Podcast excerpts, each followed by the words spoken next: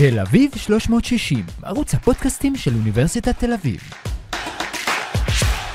אנחנו בערוץ הפודקאסטים של אוניברסיטת תל אביב, והיום אנחנו איתך, הפרופסור יובל גדות, אתה ראש החוג לארכיאולוגיה ותרבויות המזרח הקדום באוניברסיטת תל אביב, ואנחנו נכנסים איתך לנושא שאתה יודע מה, במבט ראשון אתה אומר, וואי, זה כל כך שחוק, עוד פעם תשעה באב, עוד פעם חורבן הבית, כל כך הרבה דיברו איתנו, אבל מתברר ש... שיש קבוצה של ארכיאולוגים עם המון סקרנות, שבאה עם ציוד חדשני, כמו שאומרים, הייטק ארכיאולוגי, אפשר להגיע לסיפורים כמעט כן. שמדמים ממש את מה שהיה שם. כן, האמת שהארכיאולוגיה הופכת לממש מעבדתית, והחפירה עצמה היא המעבדה. וכשאת, לא נעים להגיד את זה, אבל אנחנו ניזונים מחורבנות. זאת אומרת, אם אנשים עוזבים את הבית, נוטשים אותו, אז נשארים דברים אה, מעטים. אבל אם יש הפתעה והבית חרב בשריפה, אז הכל קופא בזמן, פחות או יותר. ואנחנו יכולים אה, כמו להגיע לטייטניק, זאת אומרת, להתחיל אה, לשאול שאלות הרבה יותר מורכבות. וככל שיש לך כלים יותר אה, מתוחכמים ויכולות טכנולוגיות שאתה רותם לתוך הסיפור, אה, אז גם ה, אה, אין, אין סוף לה, להפתעות ולתוספות ולנדבכי הידע שאתה יכול אה, להוסיף. אני מנסה להבין, זאת אומרת, אה, אני מגיע לבית שרוף, אני מכיר את זה מהרבה סיורים שעשיתי במקום, ואתה אומר, רגע, בתוך השריפה אני יכול למצוא לך הרבה דברים שפעם לא ידעתי לספר לך עליהם. כן, חד משמעית. ארכיאולוגיה, מהימים שאני למדתי ארכיאולוגיה, שנות ה-90, לא ידעתי לדמיין, אני חושב שני שליש מהדברים שאני עושה היום. בשטח, בשיתוף עם עוד חוקרים, דרך הדבר הזה שנקרא אינטרדיסציפלינריות, זה, זה פשוט פותח עולמות חדשים, ואנחנו יכולים לחפור הרבה פחות ולדעת הרבה יותר. ולא להישאר ברמה המאוד שבלונית של להגיד, הנה החורבן בדברים האלה. אבל בסוף אנחנו גם מתעסקים בבני אדם, ויש פה גם עניינים של... של פרשנות ושל הבנה של, של תהליכי זיכרון, זאת אומרת, נכון שהמטבע שחוקה, אבל אנחנו לא שחוקים. אז, אז זה, זה מתווסף כל הזמן לשאלות חדשות, לסקרנות, כמו שאמרת, וככה זה פותח בעצם את החלונות. אז בוא נחזור לתשעה באב. זה היום הסימבולי שלנו, של היהודים. אז בוא באמת תנסה לתאר לי מה קרה שם בעצם, בתקופה מתחילת המצור כן. ועד החורבן. אז אני אלך איתך ברשותך אפילו קצת צעד אחד אחורה, ודווקא למשהו שלא היה, שזה כביכול לא מוצאים אף פעם, וזה החורבן שלא היה בשנת 701 לפני הספירה בירושלים. ב-701 האשורים, סנחריב צר על יהודה, וזה כמו להגיד ארה"ב צרה על, משהו כן. כזה, ובעולם העתיק אין אפשרות שאימפריה תצא למלחמה והתוצאה שלה לא תהיה חורבן מוחלט. לפני עוד אפשר לעשות משאים ומתנים, אבל ברגע שהצבא צועד, זה אמור להיות, להיגמר רק בדרך אחת. ובאמת כמעט כל ממלכת יהודה נמחקת במסע הזה, במרד ה... עם התוצאות ההרסניות, אבל ירושלים לא חרבה. הסופר המקראי מערב את, אומר התערבות אלוהית. אני לא יודע מה חזקיהו עצמו חשב כשהאשורים הלכו. המלכים האשורים כותבים שבעצם סנחריב נאלץ ללכת לחזור לבעיות דומסטיות ובעיות במקומות אחרים. העובדה היא שב-701 אחרי מצור, ירושלים לא חרבה. וקרו אז שני דברים שהם קצת מנוגדים. סליחה שאני קוטע אותך, זאת אומרת, כן. ואנחנו לא יודעים מה קרה שם, זה קצת מזכיר לי את היטלר שמגיע ל... לרוסיה ו... כן, כל. אחד ייתן את הפרשנות שלו לאירוע. כן, ההתערבות האלוהית עוד רגע היא חשובה מאוד לעניין. אני מניח שבאמת יש לו בעיות במקום אחר, והוא מגיע לאיזושהי פשרה, שהפשרה הזאת מבחינה פוליטית היא טובה מבחינתו. חזקיהו מלך יהודה מסכים להיות וסל מוחלט של האשורים. וממלכת יהודה היא נשאר, נשארת ממלכה, אבל היא עושה מה שהאשורים אומרים לה, ומעלה מיסים, היא קליינט אה, של האשורים. הצד השני של המטבע זה התיאולוגיה, כי התיאולוגיה אומרת שהעיר הזאת היא שרדה, ואם העיר הזאת, העיר הזאת היא שרדה, זה בגלל שאלוהים בחר בה. אוקיי? אז עכשיו קורים שני תהליכים, העיר נהיית מאוד מאוד עשירה, ומאוד גדולה, ומתרחבת וצומחת, והאליטה משגשגת, והמקדש הופך למקדש אחד החשובים, אם לא החשוב שבהם. ובית המלוכה שרד, והוא מרגיש מאוד מאוד בטוח עם עצמו וכולי. אז נכנס עושר מה, מהמרחב האשורי, וכל היחסי, היחסים הטובים עם האימפריה משתלמים לכ, לכולם. ומצד שני התיאולוגיה אומרת, אנחנו שרדנו בגלל שאלוהים בחר בנו, ובחר בירושלים, ובחר במקדש, ובחר בשושלת בית דוד, וכולי וכולי. אז שני הדברים האלה מייצרים איזשהו עיר שהיא עפה במהלך הזה, המאה השביעית, מ-701 ובואכה 620. סיפור ממש מושלם, זאת אומרת, כן. מכל כיוון ווין ווין. כן, העיר צומחת וגדלה ועשירה, והבדלנות, נקרא לה יהביסטית, כי זה לא יהדות של, של בית שני, אה, הולכת וצומחת, הם לא אוהבים כנראה את המדיניות הזאת שחזקיהו מאמץ ואחריו הבן שלו מנשה. מנשה שולט כמעט 50 שנה בירושלים, זו תקופה נפלאה. כל מה שהתנ"ך אומר עליו זה שהוא היה החוטא האולטימטיבי. כי הוא היה לא בדלן ו... וכולי. וכשהוא מת, והבן שלו עולה לשלטון, אז כנראה שיש רפורמה דתית מאוד קיצונית, והאימפריה האשורית גם נעלמת באותו רגע, מתאדה מהמפה, והבדלנות נשארת. זאת אומרת, נשארת עיר גדולה, ונשארת הבדלנות, ואז בוחרים למרוד עוד פעם. אז זה תהליך של עשרות שנים, אבל המרד בבבלים הוא בעצם תוצאה של הדבר הזה. ועכשיו תיקח עיר מאוד מאוד עשירה, ומאוד מאוד אה, משגשגת, ומאוד מחוברת לכל הזה, ומאוד מרגישה בטוחה בעצמה, ובום. מכה איומה, שמבחינה תיאולוגית זה, זה בלתי נתפס, שאותו אלוהים שב-701 אמר שהכל, אני בחרתי בכם, עכשיו מפנה את הגב שלו.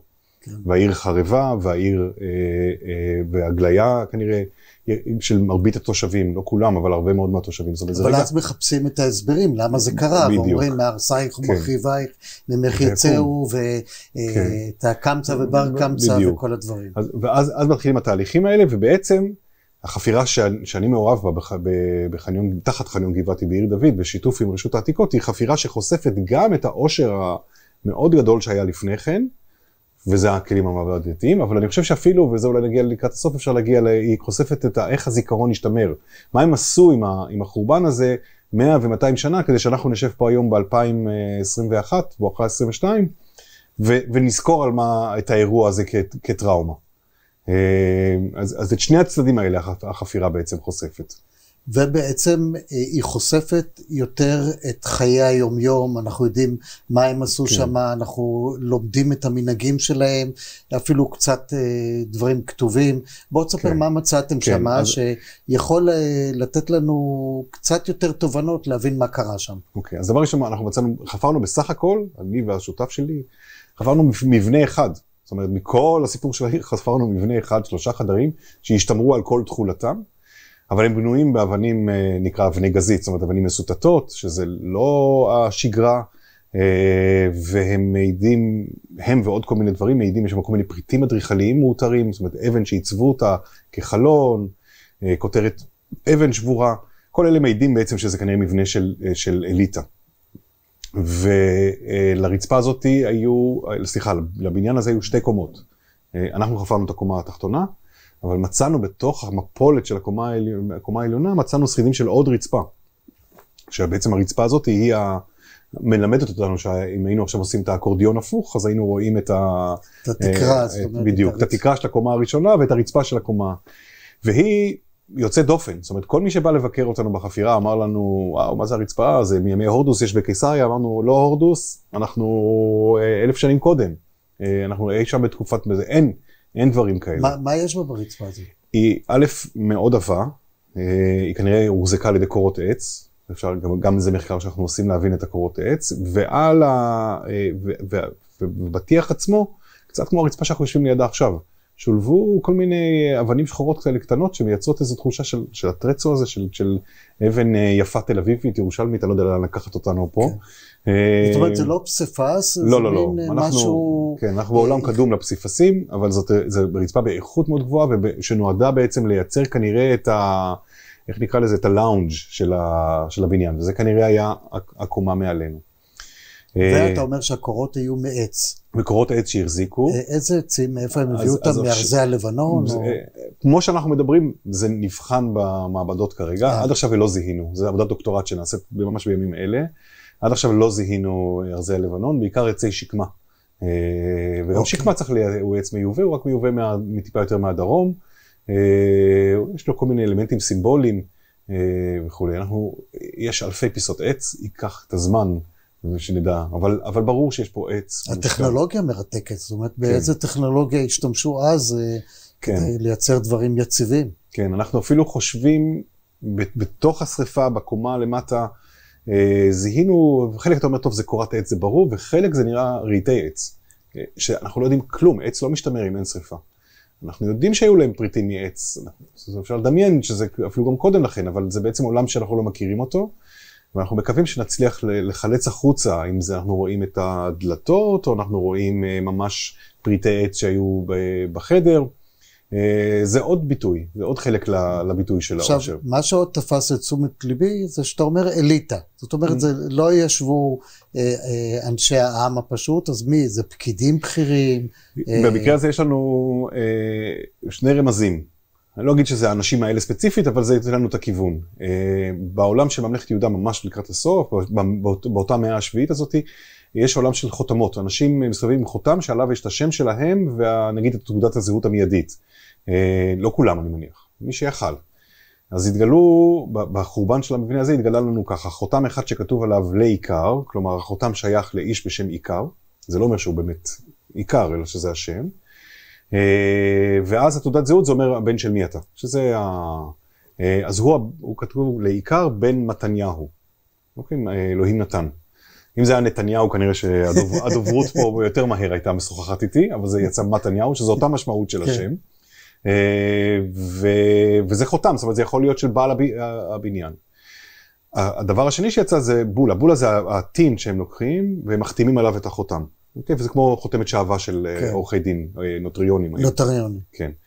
ושם על הבולה הזאת כתוב לנתן מלך, זאת אומרת זה השם של האיש, זה לא מלך, זה עוד פעם, זה השם שלו, נתן מלך, והוא לא זקוק לאבא שלו כדי שידעו מי הוא, עליו כתוב עבד מלך. זאת אומרת, הוא פקיד מאוד בכיר בארמון של מי שמלך ביהודה באותה, באותו רגע, עוד רגע נשים אותו ביחס לתנ"ך, ולכן הוא לא זקוק יותר ליחס אבות, הוא אה, משתמש בשם בתואר, אוקיי? עבד, לא במובן כמו שלנו, אלא ממש אה, אה, פקיד מאוד בכיר בארמון. אנחנו מכירים דמות בשם נתן, בספר מלכים נזכר דמות בשם נתן הסריס, שזה כמו עבד, אה, אה, עבד מלך. אוקיי? כלומר, הוא, השם בעצם, סליחה, נתן מלך, אה, סריס המלך. זאת אומרת, אנחנו שומעים את אותו תואר. זה מתכתב עם המקורות, יש כן, תיעוד אה, במקורות. אה... ואותו נתן, אה, נתן מלך הזה, הוא, אה, לפי, לפי ספר מלכים, הייתה לו לשכה. וברפורמה שהזכרתי קודם, סביב 620 לפני הספירה, אה, כל מיני חפצים שנחשבו ללא יהביסטים אה, נשרפו ברפורמה של יאשיהו. אז הוא גם קשור בבית המלוכה ביאשיהו, גם הייתה לו לשכה, וגם היו בו שם פריטים שלא אה, באו בחשבון יותר ב, אל, אל מול הרפורמה הדתית הזאת. וזה, אני לא יודע אם נתן מלך, אה, בבניין שאנחנו חפרנו יושב אדון נתן מלך, אבל זאת לשכה, אוקיי? אם אני צריך עכשיו לחפש ביטוי, זאת, זה מה שאני רואה שם, לשכה, זה אומר שיש מקומות לקבלת קהל, ויש גם מקומות לאחסון ומקומות לדברים נוספים. קבלת קהל שקשורה לעלייה לרגל, או לא, יותר לא בהכרח? בעניינים האלה. בענייני יום-יום. אני אגיד מילים שאולי כמה פוליטיקאים לא יאהבו, אה, אנחנו מכירים את התופעה של בר מצוות וכולי, זאת אומרת מישהו שהוא פקיד בכיר, הוא צריך לארח ולמזוג יין טוב לוודא ש, ש, ש, שהמערכת עובדת ו, וכולי. זהו, אז לכן אני שואל, כי האם יש גם משם איזה עדויות לאיזה יין טוב שהיה שם, או כן. דגים, אנחנו יודעים כן. שדגים הגיעו אז, לירושלים. אז, אז הנה עוד, עוד ב, במדע הזה. עבודת דוקטורט שכתבה אה, סטודנטית אצלנו בחוג, אה, נמצאו עשרות עצמות דגים. אה, ירושלים לא מגדלת דגים באופן טבעי, והדגים מגיעים ממצרים, מהים התיכון, מים סוף וממים מתוקים. אז אני לא יודע אם הכנרת או הירדן, אבל אחד מהם. זאת אומרת, מי שאכל שמה, אכל אוכל טוב פלוס. אומנם דגים ממולחים ומשומרים, אבל כן. אה, זה. ויינות? ויינות, אנחנו מצאנו בעצם סדרה של קנקנים גדולה, גדולים מאוד. אה, על הקנקנים האלה, לפחות על חלק מהם, יש תביעה. אוקיי? לוקחים את, את הקנקן כשהוא עדיין ב, לפני הבית היוצר, לפני הטין, לפני שהוא נצרף, ומחתימים אותו עם חותמת, והחותמת הזאת היא בצורה של ורדה, והחותמות האלה מיוחסות לבית המלוכה. זאת אומרת, בעצם בית המלוכה בא ואמר, תכולת הקנקן היא, היא שלי. אוקיי? אני מניח שמי שגר בבניין הזה וקיבל את הקנקן, קיבל את זה כחלק מהמיסים שהוא מקבל אה, מ- כ- כאיסוף של בית המלוכה. לפני 20 שנה היינו אומרים, בזה נגמר הסיפור, אנחנו אומרים שיש קנקן ועכשיו אנחנו לא יודעים מה יש בתוכו. ובעבודת, אה, עוד עבודת דוקטורט שנכתבת כאן, ב, אה, במלאכת שנקראת רזידיו שזה שילוב עם כימיה בכלל, אה, אפשר לשלוף החוצה מולקולות שנספגות לתוך הטין. ואם אתה, זה משתמר מספיק טוב, אתה יכול לשחזר מה היו המולקולות האלה בהתחלה, ולפי עבודה של איילה אמיר, בעצם מדובר כנראה ביין שהוחזק בקנקנים האלה, אז יש לנו כבר עדות, ולא סתם יין, היין הזה היה מתובל בווניל. ווניל, כדי שהוא יגיע לפה, מישהו צריך להביא אותו בסחר ארוך טווח מאוד, או מהמרחבים של הודו המשוונית, או מאפריקה המשוונית. שם הוא יכול להיאסף בטבע. לך תדע איזה שיירה הובילה את זה. כן, ו... כן, אז, אז אה, אני לא חושב שהשיירה יצאה, אם היה כתוב לירושלים. זה על הדרך. זה על הדרך, זה מה שנקרא down the line it. כן. זאת אומרת, הם, הם יוצאים למרכזים הגדולים באמת, אבל גם הממלכה שמשתפת פעולה עם האימפריה מרוויחה בדרך. והמלכים היהודאים יושבים בנגב, הם יושבים בבאר שבע ובערד, ושם עוברות השיירות האלה.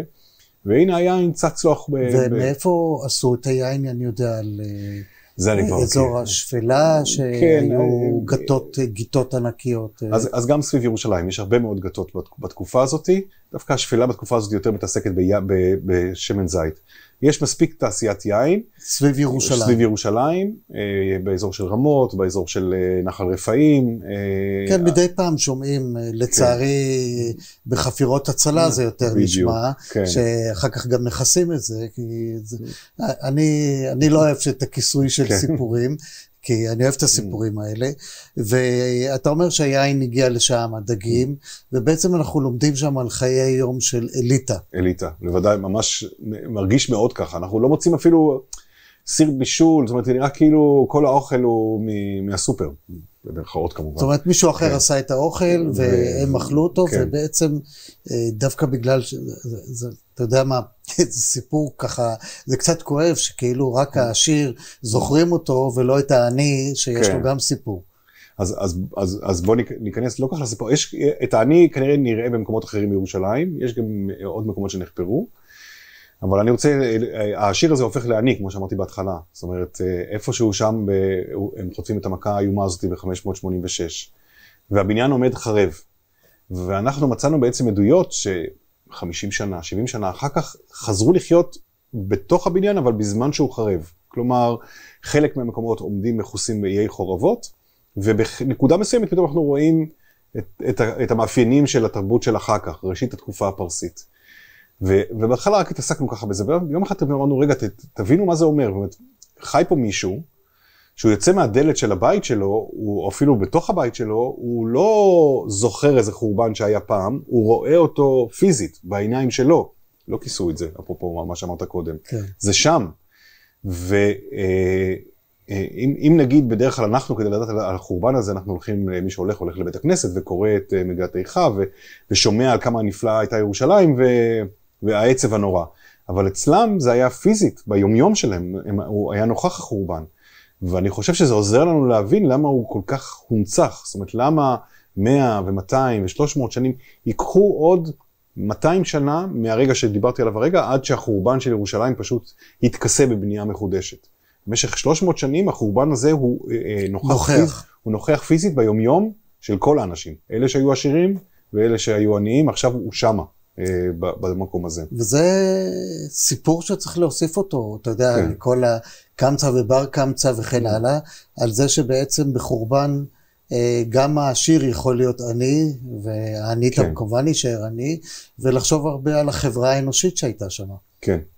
אה, זה, זה בהחלט, אפילו אנחנו, כשאנחנו מנתחים את, את, את הממצאים הקטנים האלה של אנשים שחיים שם אחר כך, הם חיים בערך חורבות, אתה חושב שהם פליטים, או מה שנגיד באנגליה תמיד נהוג כזה להיכנס לתוך בתים נטושים, אה, אבל לא, הם גם אוכלים דגים, והם גם, אה, יש שם קצת עדויות לאושר והרגשה שלנו שזה אפילו כמעט בחירה תרבותית, זאת אומרת לגור בתוך חיי החורבות כאיזה בהמתנה להבטחה האלוהית שצריכה להתממש עוד פעם. אולי זה חלק מהנצחת הזיכרון, זאת אומרת כן. שזה סוג של זיכרון, אני לא mm. פוגע, ואתה יודע, זה מנהג שגם נשאר בעצם, mm. שאומרים לך תבנה בית ותשאיר אבן אחת שהיא לזכר החורבן, אולי אה, זה, זה מעיד מה שאתה כן. אומר. ממש ככה, כן. ולגבי טכנולוגיות ככה לקראת סיום, אה, יש טכנולוגיות מאוד מרתקות במה שאתם עושים שם, כן. חלק זה גם שדות מגנטיים, כן. ואתם כן. נכנסתם לעולם מופלא. אז, אז פה, א', גם אנחנו נפלנו מהכיסא ברגע שזה הצליח. אה, אה, פה בדיוק הכותרת של המאמר הייתה אפילו הזיכרון של העם היהודי עוזר למדע. אנחנו יודעים שזה חורבן מ-586 לפני הספירה, בגלל הטקסטים המקראיים. אין, אין לי, לא כתוב לי שם 586 או משהו. ובעצם אה, הזמנו קבוצת מחקר שמתעסקת בשחזור הכיוון של המגנט הצפוני של כדור הארץ בכל אחד מהרגעים ההיסטוריים. יש, לפעמים הם נעזרים בגיאולוגיה, כשזה הולך מיליוני שנים אחורה, הם עובדים על זה במאה, 200 השנים האחרונות מהרקורדים העכשוויים. אבל חורבן ארכיאולוגי הוא גורם לשריפה, ושריפה גורמת לחומרים מגנטיים בעצם להשתחרר ולקפוא לפי הכיוון של המגנט של כדור הארץ באותו רגע, הקוטב המגנטי. ואם השריפה הייתה מספיק חזקה ב-586 לפני הספירה, בתוך הרצפה שהזכרתי קודם ובכל מיני פריטים, יכול להיות שמשתמר הכיוון של הקוטב המגנטי באותו רגע. אה, ויואב וקנין, באמת האיש, הבחור שעשה את העבודה, דוקטורנט, ניגש לשם ובדק עשרות חתיכות מהרצפה, הרצפה היא נמצאה בכל מיני פוזיציות שונות ומשונות, ולא חשוב איך היא הייתה מונחת, כל הכיוונים של כל החתיכות האלה, כל החתיכות המגנטיות הצביעו לאותו כיוון, ומאוד מאוד באחידות. כלומר, הרצפה שהייתה מאוד ישרה, בערה באש מאוד גבוהה, מעל 600 מעלות, החומרים האלה השתחררו, הקורות העץ קרסו, הרצפה קרסה ביחד עם זה, ואז הכל התקרר והקפיא את הרגע הזה. זאת אומרת, גם הבניין עמד חרב מאותו רגע ולא נגעו בו, וגם כל החתיכות הרצפה האלה היו בעצם מונחות כל אחת בפוזיציה אחרת, אבל הם הקפיאו את הרגע שהם היו עדיין ישרות. אה, וזה נתן לנו בעצם ידיעה לגבי הכיוון של הקוטב הצפוני, המגנטי של כדור הארץ באותו, באותו רגע.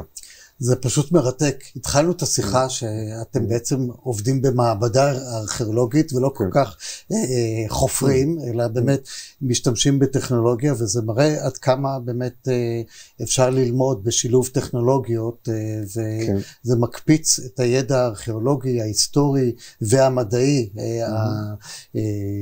הגיאופיזי. מה אני אגיד? זה פשוט סיפור מרתק, עוד נדבך להבין את מה קרה בתשעה באב, בכלל בחורבן בירושלים. פרופסור יובל גדות, תודה רבה לך. בשמחה, תודה רבה לך. תל אביב 360, ערוץ הפודקאסטים של אוניברסיטת תל אביב.